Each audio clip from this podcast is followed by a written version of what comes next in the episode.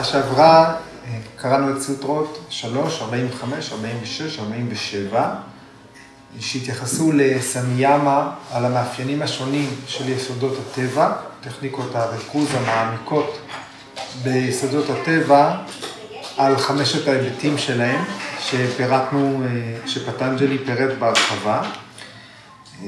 סטולה סברופה סוק שמה אנוויה וארתה וטווה. ואחר כך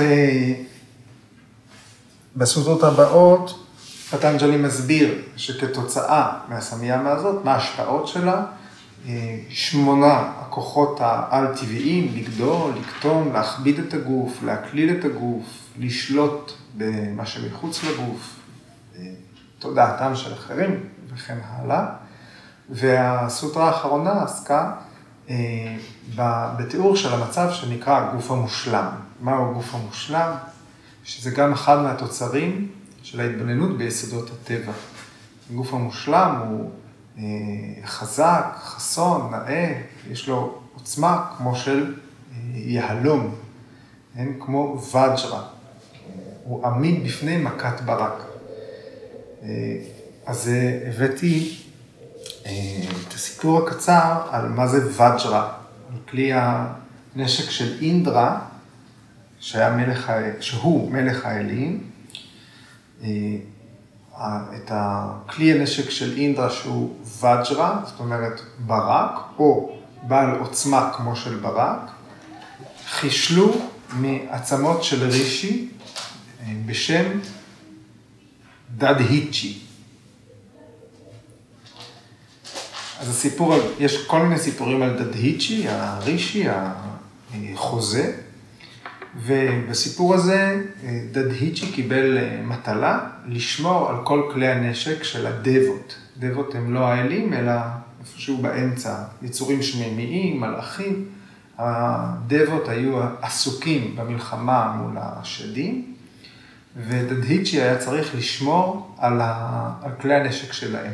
למה? בגלל שלשדים יש כישופים אפלים, ולדבות אין את הכישופים האלה. אז כדי לשמור על כלי הנשק באפסנאות של האלים, דדהיצ'י היה זה שבעל המשימה. הוא הצליח המון המון זמן, הוא הקדיש כדי לשמור ולמנוע מהשדים לגנוב את כלי הנשק של האלים, אבל זה היה יותר מדי זמן בשבילו, הוא איבד את הסבלנות שלו, כמו שקורה להרבה רישים בסיפורים, ונמאס לו. והוא לקח את כל כלי הנשק של האלים והמיס אותם במים קדושים.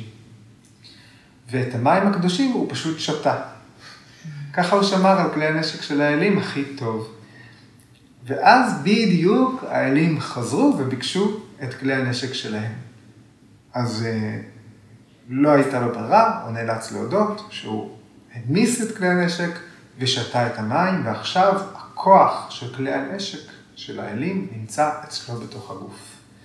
בגלל שהוא היה מאוד צנוע, והוא ויתר על הקיום שלו למען הסיפור הזה, וכמובן כדי לסיים את חייו, הוא בכוח היוגי שלו הצית את עצמו באש, הנה עוד דוגמה, ואז מהעצמות של דדהיצ'י חישלו כמה כלי נשק, ומעמוד השדרה שלו חושל וג'רה, הברק או הנשק שעמיד בפני ברק, שהלך למלך האלים לאינדרה. אז זה, זו, זהו וג'רה, המקור שלו הוא גוף. לא רק המשל, הוא מכיל את כל הרעיון הזה. אוקיי. והיום אנחנו ממשיכים לסמיאמה הבאה, בסוטרה שלוש ארבעים ושמונה. גרהנה סברופה, אסמיתה, אנוויה ארתה וטווה, סמיאמת, אינדריה ג'איה. אז נראה את המילים שמרכיבות את הסוטרה. גרהנה, אה? לתפוס. לתפוס, נכון. זה מילולית לתפוס, לאחוז, וכאן הכוונה היא לתפיסה מנטלית. ליכולת התפיסה. יכולת התפיסה, החישה, יכולת ההכרה, רכישת ידע. סברופה, צורת עצמי, צורת, נילולי צורת, צורה פלוס עצמי, וכך מדברים על אה, המצב הטבעי, המראה האמיתי, אסמיתה, אגו, תחושת האניות, תחושת האינדיבידואליות, אסמיתה, אנוויה. אנוויה זה שילוב, חיבור, צירוף, או במקרה הזה ארגון. ארתא וטווה, מטרה. מטרה, נכון, מטרה. או סיבה, סיבה לקיום, סיבת קיום. סמיימת, על ידי סמיימה, על ידי דהרנה, דיאנה וסמאדי, על ידי ריסון התודעה, על ידי מדיטציה. אינדריה, אינדריה, אברי החישה, החושים. אינדריה זה גם השם אינדרה, מלך האלים. אינדריה, אלה אברי החושים או החושים. ג'איה, כיבוש, כיבוש, שליטה מוחלטת. כן, ג'אי זה לכבוש, זה לנצח. אוקיי? זה בהחלט שאול משדה הקרב. הסיבה שאני שואל, אם אתם זוכרים את המילים האלה, כי הן מאוד מאוד דומות לסוטרה שלוש ארבעים וחמש שעסקנו בה בהרחבה. רק לצורך ההשוואה אני אקריא אותה. סטולה, סברופה, סוג שמה, אנוויה, ארתא וטווה, סמיימד, בהוטה ג'איה. כן? כמעט אה, אותן מילים. שמה הנושא היה אה, חמשת ההיבטים של יסודות הטבע והשליטה בהם, וכאן חמשת ההיבטים של החושים והשליטה בהם. אוקיי? Okay? אז דרך סמיימה על חמשת המאפיינים האלה של החושים, על יכולת התפיסה, על הצורה של העצמי, הצורה הטבעית של החושים, על החיבור שלהם לאגו, לתחושת הקיום האינדיבידואלית, דרך התפיסה של ארגון החושים כחלק מהטבע כולו, מה שראינו בסוטרה הקודם, לפני שלוש סוטרות, אנוויה עומדת בהקשר לגונות, לתפיסה הארגונית של היקום, והמטרה של החושים, מה הסיבה לקיום החושים? צריך לתפוס את כל ההיבטים האלה, ולתרגל מדיטציה שהבסיס לה הוא ההיבטים האלה, וה, והתוצר הוא כיבוש של החושים, שליטה בחושים עצמם. על ידי סמיימה, על המצב הטבעי של חושי התפיסה, התפקוד שלהם, הרגישות שלהם, שמתקיימת במגע עם הטבע או בלי מגע עם הטבע, ותפיסת העצמי, הסמיתה, היוגי מזהה את מטרת החיבור בין הטבע, החושים והעצמי, ורוכש שליטה בכל אלה. אז הסמיימה היא על הפעולה, על, ה, על החומר שהוא החושים, הדבר שהם, לפני שהם מתפקדים, על צורת האגו שקשורה בחושים, על אופן השילוב של החושים ביקום, הגונות שמקיימות אותם גם, והמטרה. אלה חמש, חמשת ההיבטים, על ידי סמיימה, על כל אלה מגיעה שליטה בחושים. אז בהחלט הסוטרה הזאת מוסיפה עוד נטבח לסוטרה שלוש ארבעים וחמש, שדיברה על חמשת ההיבטים של יסודות הטבע. אז יש כאן עוד חמש דרכים לתפוס את המציאות.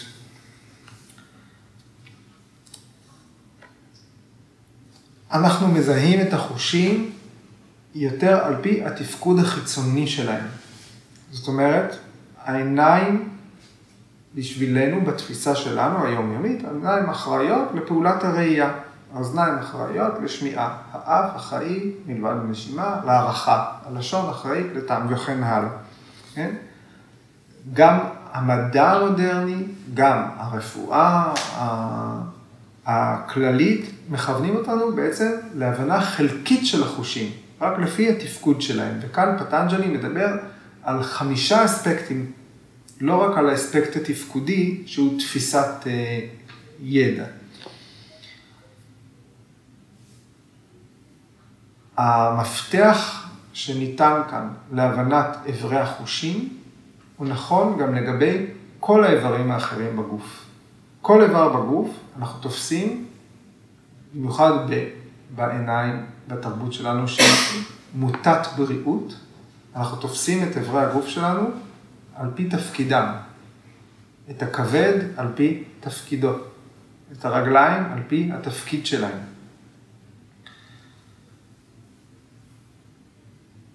זה גם אה, תבנית אה, התנהגותית ומנטלית שלנו. זאת אומרת, אנחנו מייחסים הרבה מאוד חשיבות לתפקיד, למקצוע. כשאנחנו מציגים מישהו, היא עורכת דין, הוא מורה.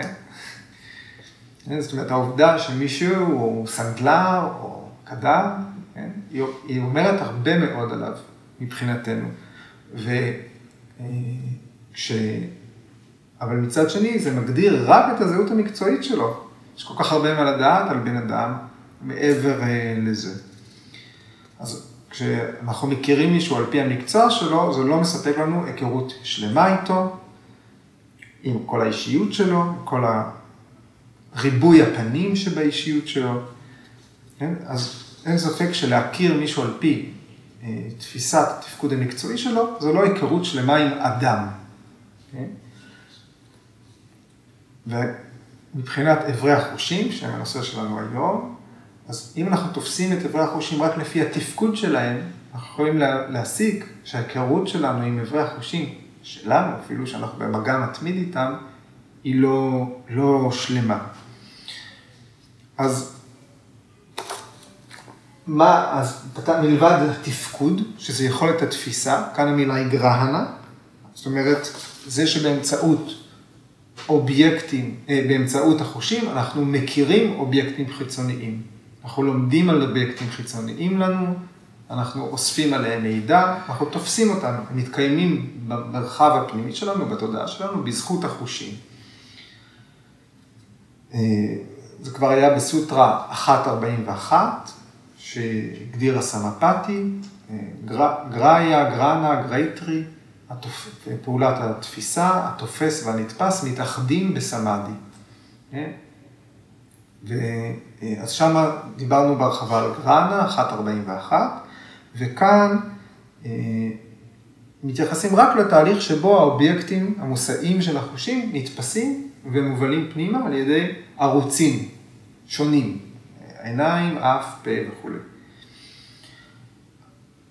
אז זה הדבר שמובן לנו מאליו, גרהנה, זה התפקוד של החושים, זה הראשון ברשימה, ופטנג'לי אומר, יש עוד ארבעה, יש עוד ארבעה היבטים לכל חוש, יש עוד ארבע דרכים לחשוב על החושים, להכיר אותם, זה בעצם איזושהי מפת דרכים כדי ללמוד ידע שלם, עוטף, כללי, מקיף, על החושים.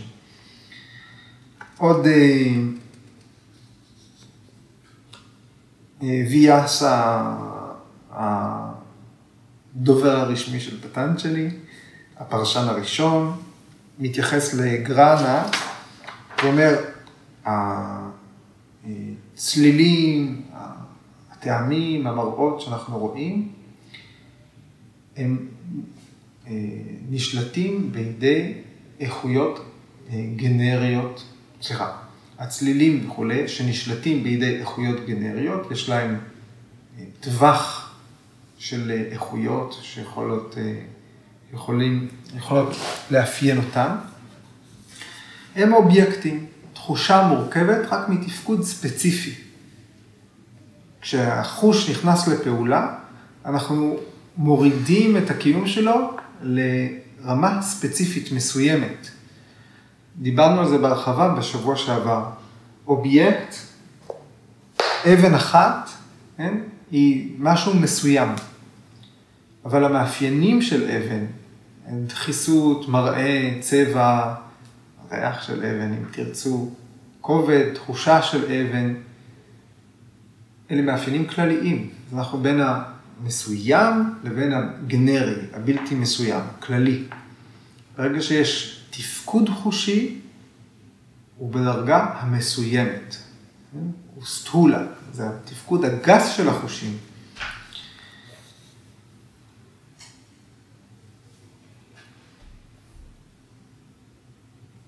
התפקוד של החושים הוא לא כולל רק משהו מסוים. הוא כולל את כל האפשרויות של מה שיכול להילקח בחשבון. זאת אומרת, בבדיקת שמיעה, לצורך העניין, משמיעים לאוזן צלילים בתדרים שונים. בודקים טווח של דברים מסוימים.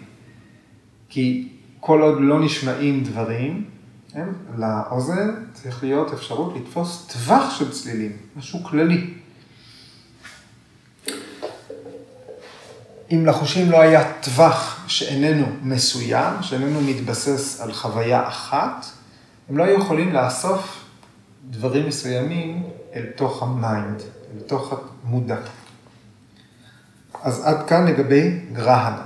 עכשיו, ארבעת ההיבטים הנוספים של כל חוש. אז ההיבט השני הוא סברופה. סברופה, להכיר את המצב הטבעי של החושים. מה יהיה המצב הטבעי של החושים? למורה יש אישיות תפקודית. הוא המורה, הוא בא ללמד, יש לו, הוא פונקציה.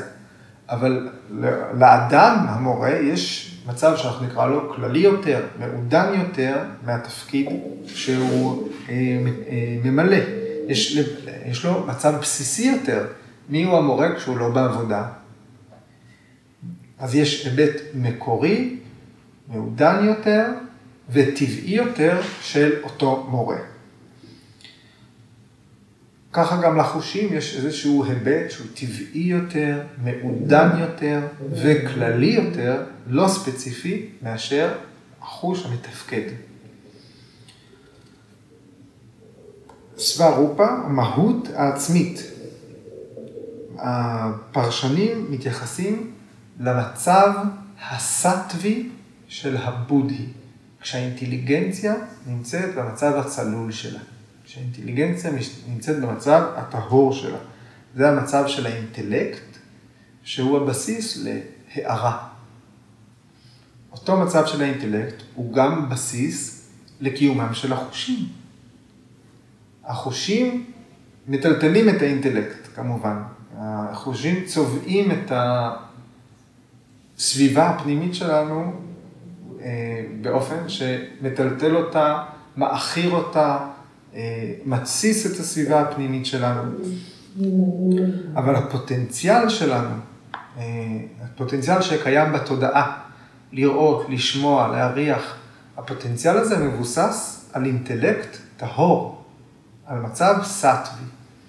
זאת אומרת, להבין את הכוחות שמתפקדים מאחורי פעילות החושים, ללא פעילות החושים, זה מצב צלול, טהור. לשם העיניים צריכות להתכוון, כשאומרים סברופה, אינדריה.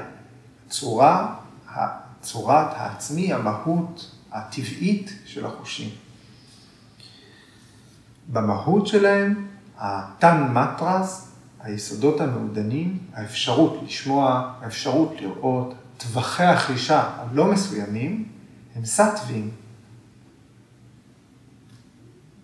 המצב הכללי הזה, הלא ספציפי, הוא מצב של סטווה, של צלילות. ברגע שזה נהיה מסוים, זה כבר לא סטווי, זה מוטה. זה או אחור, תמאסי, או תוסס רג'סי. זה מופע מסוים, כשהחוש נכנס לפעולה, כשהחוש מתפקד, הוא נצמד לאובייקט גס. זה משהו שקורה ברמה הגסה יותר. להתממשות באובייקטים עצמם, שעשויים מיסודות הגסים.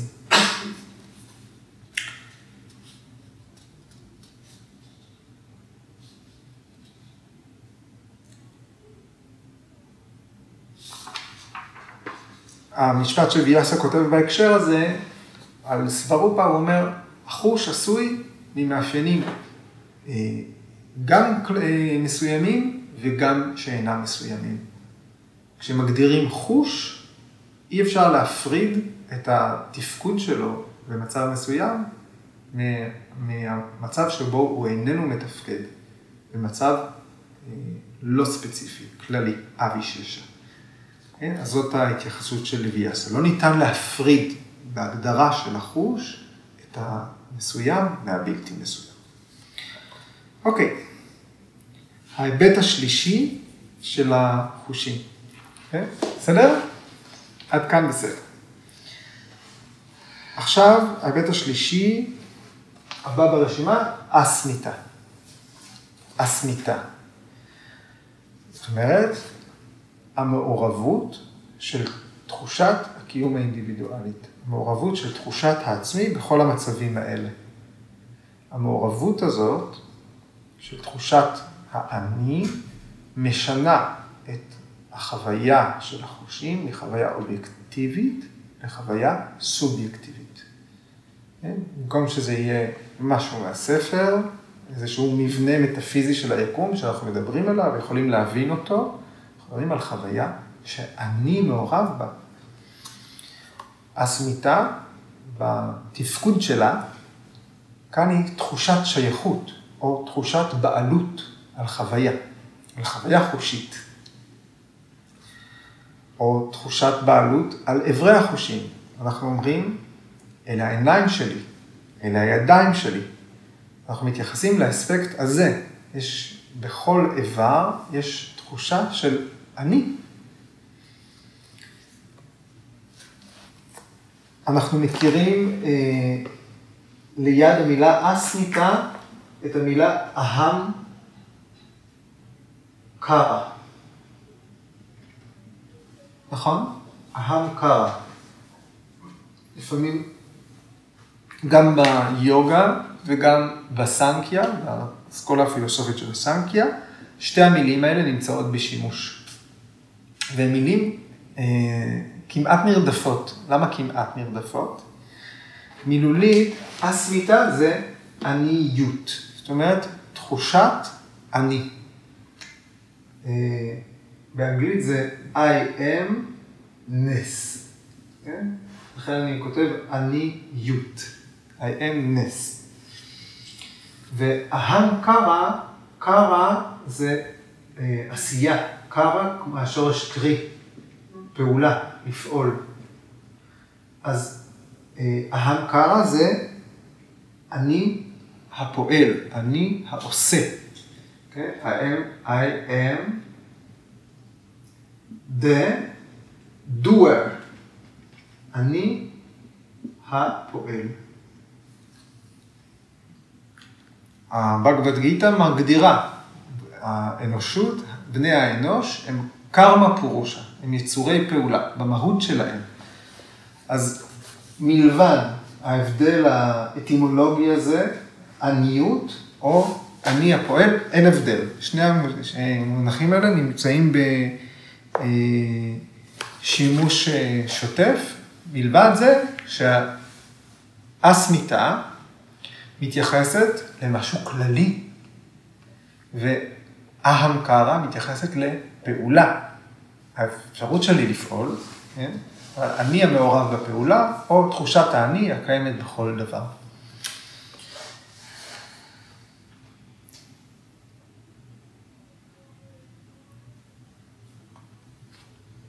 פגשנו את המונחים האלה כשהתייחסנו בעיקר לקלשות. זוכרים? הסמיתה היא אחד מגורמי הסבל. זה הגורם לזיהוי השגוי של מה שהוא לא באמת אני, בתור אני.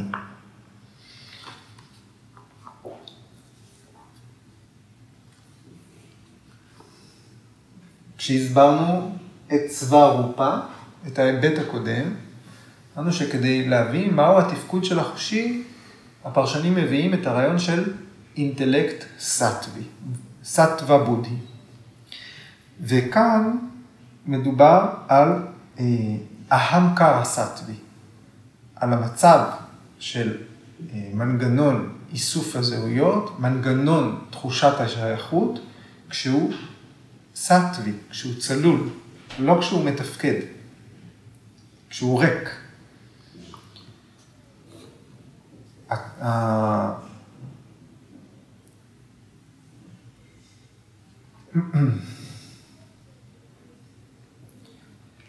מבחינת ההתפתחות של, של היקום, אנחנו יודעים, בפילוסופיה של הסנקיה, הפרקריטי, שהמילה המופיעה פה לפעמים זה פרדנה, זאת אומרת, החומר הגולמי שממנו מורכב היקום, הטבע, ההתפתחות הראשונה שלו היא בודהי, אינטליגנציה.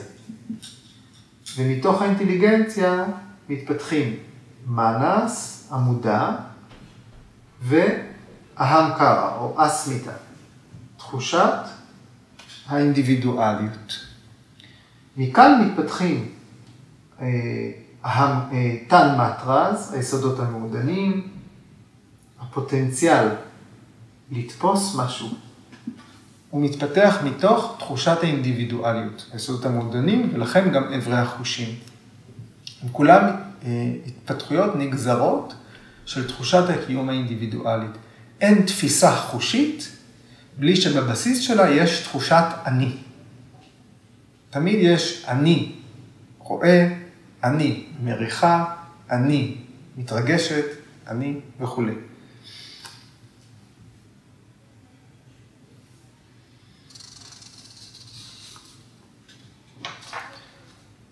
ויאסה כותב, תחושת הקיום האינדיבידואלית נמצאת מאחורי כל החושים. בלי תחושת האני, החושים היו אימפוטנטים, הם לא היו מתפקדים. אהמקרה היא כללית. זה רעיון כללי, הוא לא ספציפי. המצב שלנו, ההגדרה שלנו כאני, אסמיתה, תחושת האני, היא קיימת כל הזמן באופן כללי. החוש, התפקוד החושי הוא התממשות של תחושת הקיום האינדיבידואלי. היא מתקיימת גם כשאין מגע עם אובייקטים. והיא מצטמצמת לכדי משהו ספציפי, מתממשת כשהחושים באים במגע עם הטבע. אוקיי?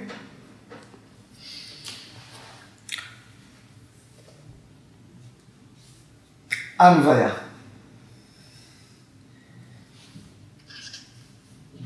המאפיין הארגוני.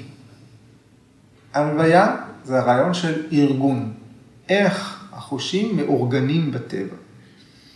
היקום כולו עשוי משלוש הגונות, כל האטומים שמרכיבים את החושים בין היתר, הם אטומים של אחד משלושת, משלוש הגונות, סטווה, רג'ס, תמאס. הארגון של החושים על פי החלוקה הזאת, סטווה, רג'ס, תמאס, הוא צורת האנוויה שלהם, האופן שבו הם שלובים ביקום. ויאסה כותב על הסוטרה הזאת, המאפיין הרביעי הוא של, הוא של הגונות, שהן הערה, פרקשה, במילה אור, פרקש, פעילות, קריאה ואינרציה סטהיטי. כבר פגשנו את ההתייחסות הזאת לסטווה, רג'ס ותמאס, על פי הערה, פעילות והתמד. הערה, פעילות והתמד, אינרציה, הם אלה שקובעים את טבעה של תופעה. ככה ויאסה כותב. זאת אומרת, העיקרון הזה שראינו עד עכשיו, איך החושים מתפקדים בין האגו, תחושת הקיום הזאת, אני קיים, ולכן אני חושב ש, לכן אני מודע אל, על המערכת הזאת, במקביל, פועלים שלושה כוחות משיכה. שלושה כתבים של כוחות משיכה, אל צלילות, אל תסיסה או אל כבדות. במקביל, על המערכת שתיארנו עד עכשיו, פועלים שלושה כוחות. סטווה, רג'ס ותמאס. הם תמיד שלובים בכל דבר שקורה ביקום, בין היתר גם על החושים. אז כשפטנג'לי אומר, חייבים ללמוד על החושים בצורה מקיפה, עוטפת על כל ההיבטים שלהם, מלבד האופן שבו הם מתפקדים, אחד הדברים שיש ללמוד ולהתרכז בהם, בסמיימה הזו, זה שלושת כוחות הטבע, שלוש הגונות שפועלות במקביל על הכל. מערכת מורכבת. בגלל הפעולה של הגונות על החושים, יש לנו פוטנציאל אחר של החושים בכל זמן. סתם לצורך העניין, אם איך העיניים שלנו מסוגלות לקרוא בבוקר, בצהריים או בשתיים בלילה, אוקיי?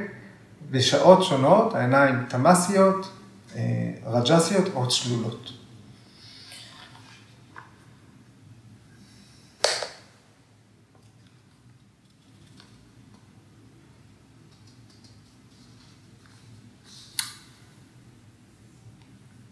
הפרשנים, כן, חלוקים במעט בפירוש לאנוויה.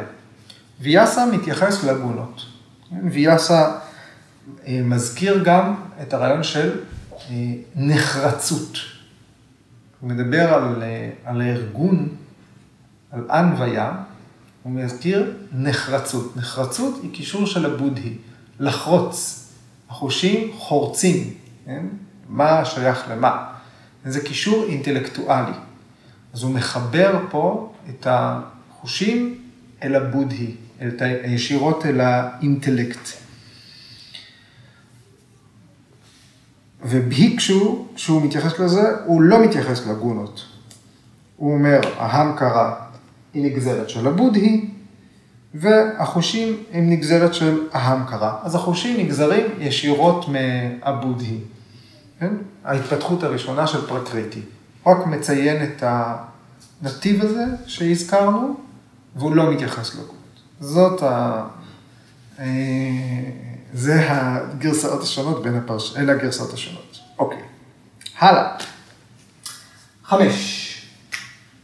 ארתא וטווה. הסיבה. מה הסיבה למגע בין החושים לבין האובייקטים החיצוניים בעולם?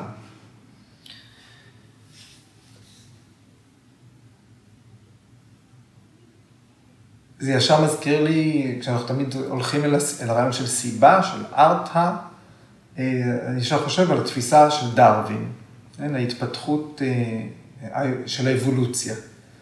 לכל חלק יש סיבה. כך כוח החיים יכל להמשיך לזרום, בחיה שהתפתחה ככה. לכל מאפיין של חיה יש סיבה. יש סיבה שמשהו שרד, ש... שההתפתחות הגנטית הזאת שרדה ואחרת לא.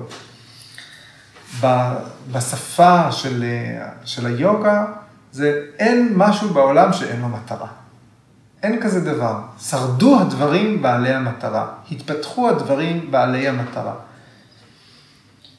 ברגע שיש מטרה ברורה, זה מכתיב את המאפיינים של משהו. זה מכתיב מה האופי של כל דבר. מה... מה המרכיבים של כל דבר, מה הבחירות שיעשה כל דבר בטבע, ביקום. מטרה גם מכתיבה את הארגון של הגונות. מטרה גם מכתיבה את תחושת השייכות, את תחושת הבעלות. ואז החושים מתקיימים. או כל, לדוגמה, הרגליים. איך התפתחו הרגליים? יש מטרה, הגוף צריך לנייד את עצמו, הגוף צריך ללכת, אז יש לרגליים איזושהי מטרה, לכן הן קיימות, כאברי פעולה. למה יש אחת, שתיים ולא אחת? כי אי אפשר עם, עם רגל אחת. הגוף האנושי התפתח ככה. גם לרגליים יש צורה מסוימת, זה לא שני כדורים. יש להם צורה, יש להם מפרקים, לכל, לכל דבר, וכך לגבי העיניים, האוזניים, האף, לכל איבר בגוף, יש מטרה שעיצבה את המאפיינים והצורה שלו. לכאורה, כשאנחנו אומרים מטרה, כשאנחנו מספרים סיפור, המטרה היא שייכת לסוף, כי היא הדבר האחרון להתממש. אבל בעיניים מטאפיזיות, כשמסתכלים על מבנה ארגוני של היקום, מטרה זה הדבר הראשון. לפי המטרה, הכל נקבע. היא סיבה להכל. המטרה היא סיבה. אם המורה מחליט, אני אהיה מורה, ואז הוא עושה עבודה של מורה. אז, ואז הגדרת מורה שייכת לאותו אדם. שייכות, מגיעה אחר כך. פקיד לא יכול לעשות את עבודתו אם הוא מרגיש שהוא שייך בליבו למקצוע ההוראה. מורה לא יכול לעשות את עבודתו אם הוא מרגיש שהוא שייך להנהלה, וכן הלאה. אז זה ההיבט של אסמיתה, הוא, הוא שני למטרה. אחרי שיש מטרה, ארגון של הגונות, שייכות, חיבור לעצמי, אז יש אה, אה, אה, התממש, התממשות, חיבור לצורה ממשית ותפקוד ספציפי, שבמקרה של החושים הוא גרענה. אז המאפיין החמישי גורם לנו לקרוא את הסוטרה מהסוף להתחלה.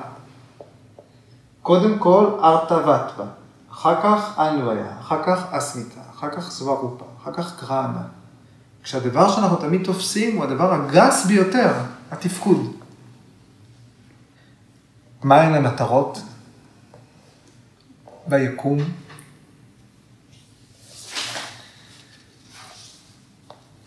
זוכרים? מה הן המטרה? למה הטבע קיים? נכון. אלה סוטרות שתיים עשרים ואחת, ואחר כך גם שתיים עשרים ושתיים. הטבע כולו קיים כדי לשרת את המתבונן, את העד שבטבע, את הנשמה, או את העיניים, את המודעות שמסתובבת בעולם. הטבע קיים כדי לשרת את המודעות, באחת משתי מטרות. אחת זה לחוות את העולם, זו מטרה אחת. הטבע קיים כדי שאנחנו נחווה אותו. והמטרה השנייה, הטבע קיים כדי לשחרר מתוכו את פירושה, כדי לעזור למתבונן לפנות ולזהות את עצמו, להבין שהוא לא כבול בטבע, שהעיניים המתבוננות אורחות בטבע.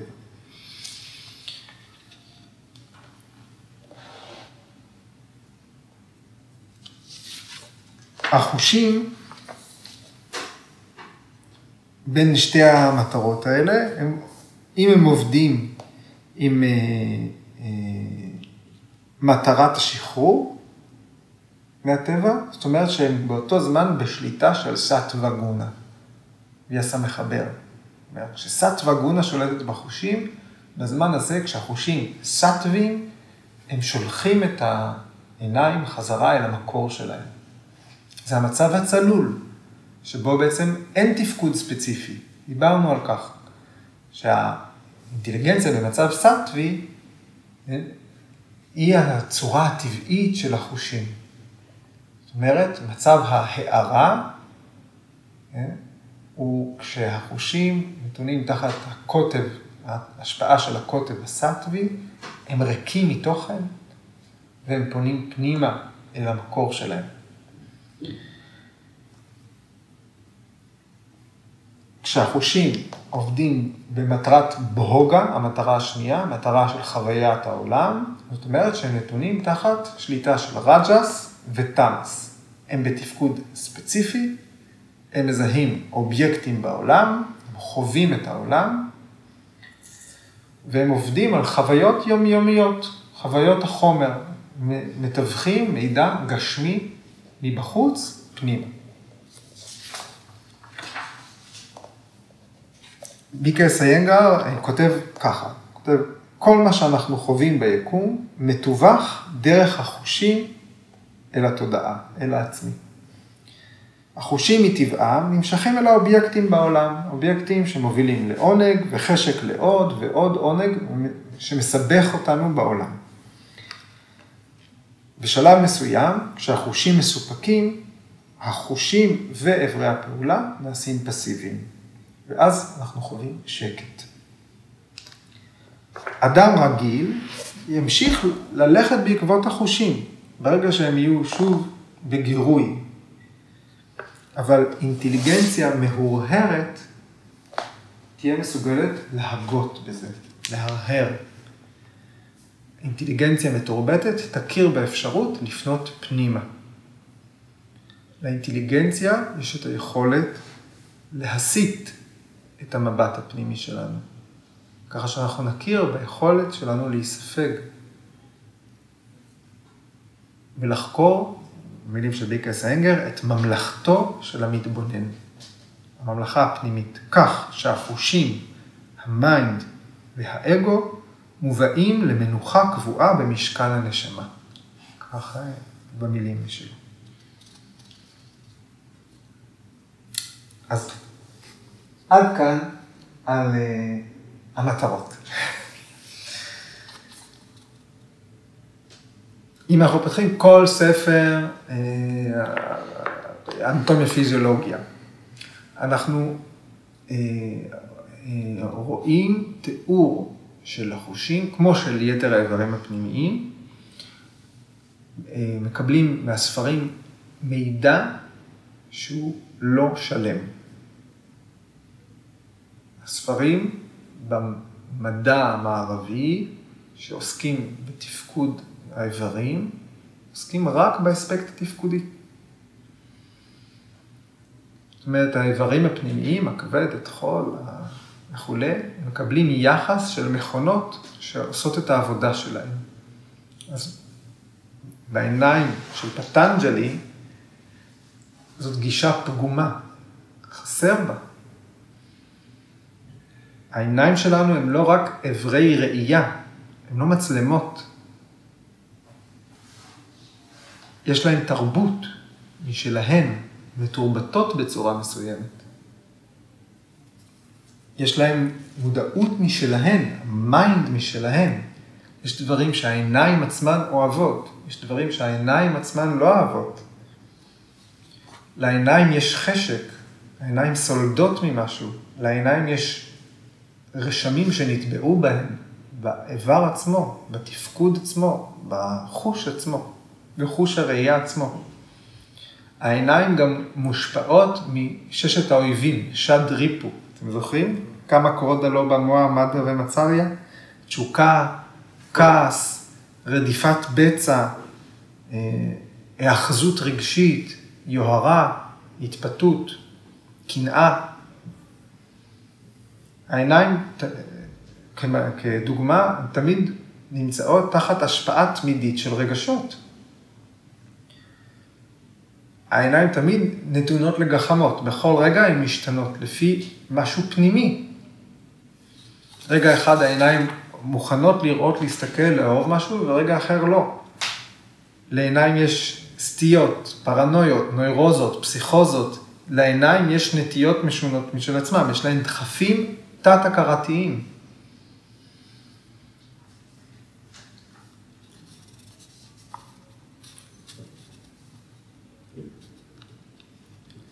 פרשן פותן לדוגמה, האופן שבו אנחנו מתדלקים כלי רכב. אנחנו מתדלקים את האוטו, מתי שאנחנו רוצים. פותחים את המכסה, דוחפים לב, הרכב תמיד מוכן לקבל דלק. אבל הגוף לא מוכן. בכל זמן לקבל. זאת אומרת, אם אני אדפוק לכם על הדלת בשעה שלוש לפנות בוקר, עם הגלידה שאתם הכי אוהבים, הגוף לא תמיד מוכן לקבל. זה תלוי נסיבות. לאיברים שלנו, לאיברים הפנימיים, לאיברי החושים, לכל אחד מהם יש דחפים יש סיבות, יש סיפור, יש רקע. לאיברים יכול להיות מסירות או חוסר מסירות שמתקיימת בהם. אפשר לשכנע איברים לעשות משהו מתוך אהבה, ואיברים יכולים לסרב לעשות משהו מתוך שנאה. יכול להיות שאני אוהב משהו, אבל העיניים שלי לא אוהבות אותו. ולהפך. כל האיברים הם נתונים תחת קוטביות, שניות, דואליות.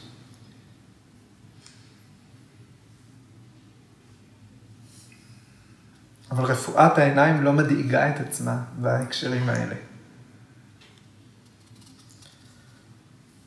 להגיד שאם אנחנו מפתחים תפיסה על פי כל חמשת ההיבטים שפטנג'לי מציע, אנחנו מפתחים איזשהו עושר פנימי בהתבוננות שלנו. העושר הזה קיים, אנחנו צריכים להכיר בו. אז יש לנו צ'אנס לתרבט את האיברים שלנו.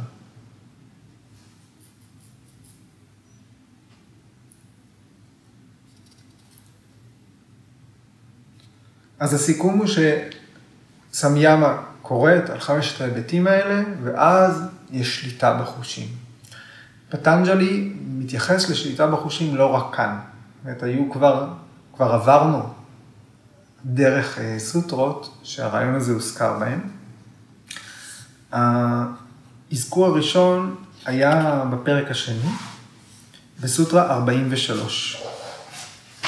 כשפטנג'לי מסביר את עברי אשטנגה יוגה, ימה ניאמה אסנה פרניאמה, בעבר השני ניאמה, מתוך טאפס. שאוצ'ה, סמטושה, טאפס, שבדיאליה ישפרפנידאלה. פטנג'לי כותב שטאפס, להט מושלם, מטהר את הזיהומים מהגוף ומהחושים. אז טאפס, סיגוף, להט בפעולה, זה חלק מרכזי בתרגול, כל תרגול היוגה, שבו הסדקה מגיע לשלמות באיברים. היוגה בעיקר היא טכניקה או אומנות של דיאנה, של ריכוז, של התבוננות. ולכל האיברים יש איזושהי תרומה לדיאנה. אז אנחנו צריכים להכיר מה האיברים יכולים לעשות כשאנחנו בתוך דיאנה, מה איברי החושים יכולים להעניק למצב הזה של מדיטציה, אבל זה חשוב רק למי שמתרגל. מי שנמצא מבחוץ, זה לא חשוב לו הדברים האלה. מי שנמצא בעיצומו של תהליך, בתוך סדנה, יכול לראות את ההשפעות האלה. מבחוץ זה נשמע מילים ריקות.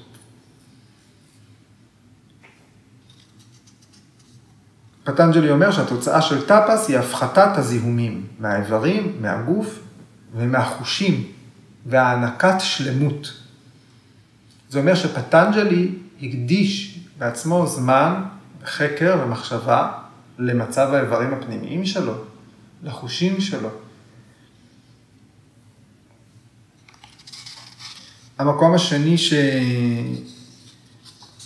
שפטנג'לי מדבר על שליטה בחושים, זה בסוטרה שתיים חמישים וארבע, כשהוא מסביר את השלמות בתרגול של פרטיהרה, כינוס החושים. פרטיהרה מתייחסת גם לעברי הפעולה וגם לעברי החישה. כדי להגיע למצב תודעה, מקום פנימי שבו החושים מכונסים, יש לזה איזשהו בסיס, תפקוד מסוים של החושים. פרטיהרה לא יכולה להתפתח, אלא הם משיגים מצב מאוד מדויק ומסוים של כל האיברים של הגוף. לא רק הרגליים, הידיים והלשון. גם הכבד, התחול, הלבלב, המערכת הפנימית של שיווי המשקל, העיניים, האור, הכל חייב להתמקם, להתארגן בצורה מסוימת. צריכה להיות איזושהי שלמות בביצוע, כדי להגיע לפרטיהרה. לכן פטנג'לי בהקשר של פרט... פרטיהרה חייב להזכיר את, ה... את החושים. פרטיהרה זה כשהחושים עוזבים את כל האובייקטים ו... ומתאחדים עם העולם הפנימי. אז זה מגיע, שבעצם החלק הזה של השטנגה יוגה מתייחס לאותה סיטואציה. הפעם השלישית, כמובן כאן, שפטנג'לי מתייחס לעברי החושים. ואם הולכים אחורה, בפאדה הראשונה, בפרק הראשון, שש הסוטרות הראשונות. הן מסבירות מה שפרשנט קורא לו, קוסמטיקה של המיינד. האמצעים שמייפים את העולם הפנימי שלנו. אמצעים שמייפים את המצב של החושים. בסוטרה אחת שלושים וחמש, פטנג'לי אומר שבתוך צ'יטה פריקרמה, בתוך החלק שמוקדש לניקיון התודעה, פריסת התודעה, השקטת התודעה, צ'יטה פריקרמה, אומר שיציבות התודעה מושגת כשהחושים עוברים לתפקוד עילי, פרה-וריטיר, כשהחושים, התפקוד המנטלי שלהם במצב עילאי, לא המצב היומיומי שלהם. זה אמצעי כדי לייצב את התודעה, את הצ'יטה, להרגיע אותה, להשקיט אותה.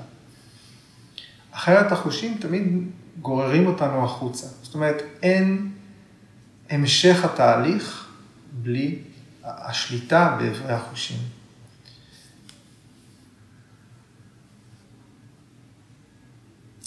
צריך ליצור, כמו שאנחנו רוצים להשקיט, להרגיע, לתרבט את כל התודעה, צריך לעבוד ישירות על הניקוי, הטיהור ויצירת ההרגלים של עברי החושים. צריך לטפח נטייה בחושים לשלווה, אצילות, שקט מתמשך. זה מה שיכול להוביל הלאה, לשמש בסיס לסוף התהליך. אז הסוטרה הזאת היא מדברת על שלמות בתהליך חקירה ולמידה, לסוטרה מאוד פרקטית, בהשוואה לביבהותי האחרת. זהו, זה כל מה שאני להגיד.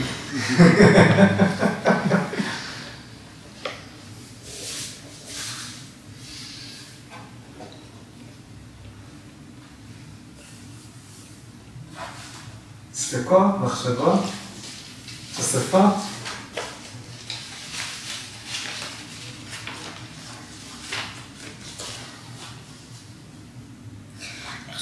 באיזה מקום היה את הקטע של כשאין אובייקט שהחושים מתעסקים בו.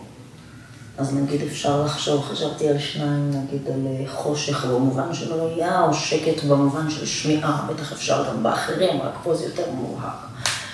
ולא יודעת, אבל כאילו, הוא אובייקט או שהוא לא אובייקט, נגיד החושך, או השקט.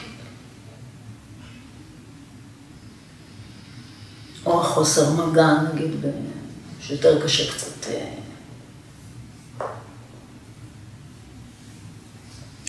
ונגיד גם בהקשר של לתרגל יוגה במערה, שאני מאוד מחבבת את המצב הזה.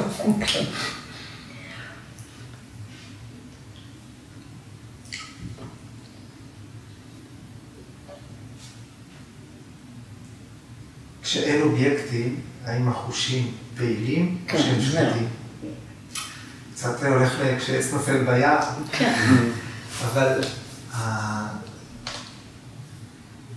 המצב של שקט חיצוני, קודם כל, הוא יכול להיות טוב לתהליך למידה. זאת אומרת, אין ספק שלתרגל יוגה בבערה, זה מצב מאוד מקובל בפרקטיקה של היוגים המסורתיים. יש יוגים שחיו את חייהם הבוגרים במערות, הם חוויה ויד הנהר. עדיין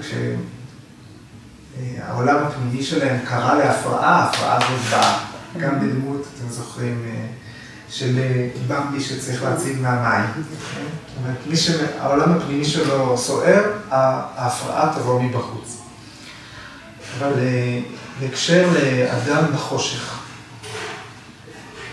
מהו השקט שהחושים חווים באותו זמן? האם פועל עליהם כותב סטווי או כותב תמאסי? מה כוח המשיכה? חושך הוא מילולית תמאס. תמאס מילולית זה חושך. אז ניתן להגיע לשקט בתוך חוויה שהחוש נמצא במצב תמאסי.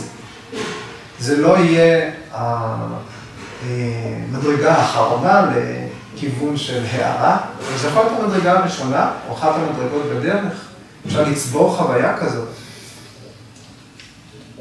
אבל גם שקט הוא כזה?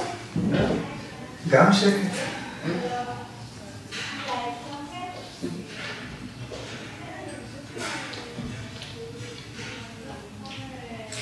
וגם, אם אתה רוצה פה דעה, יש שיר לא ידוע כל כך של פרנק סינטרה, מקסים, שבו הוא מבקש לקחו ממנו את העיניים ואת השפתיים ואת הידיים. עוד יפה. תשלחי לנו. נשלח. אוקיי, נסיים. אז מה נדבר? תודה רבה.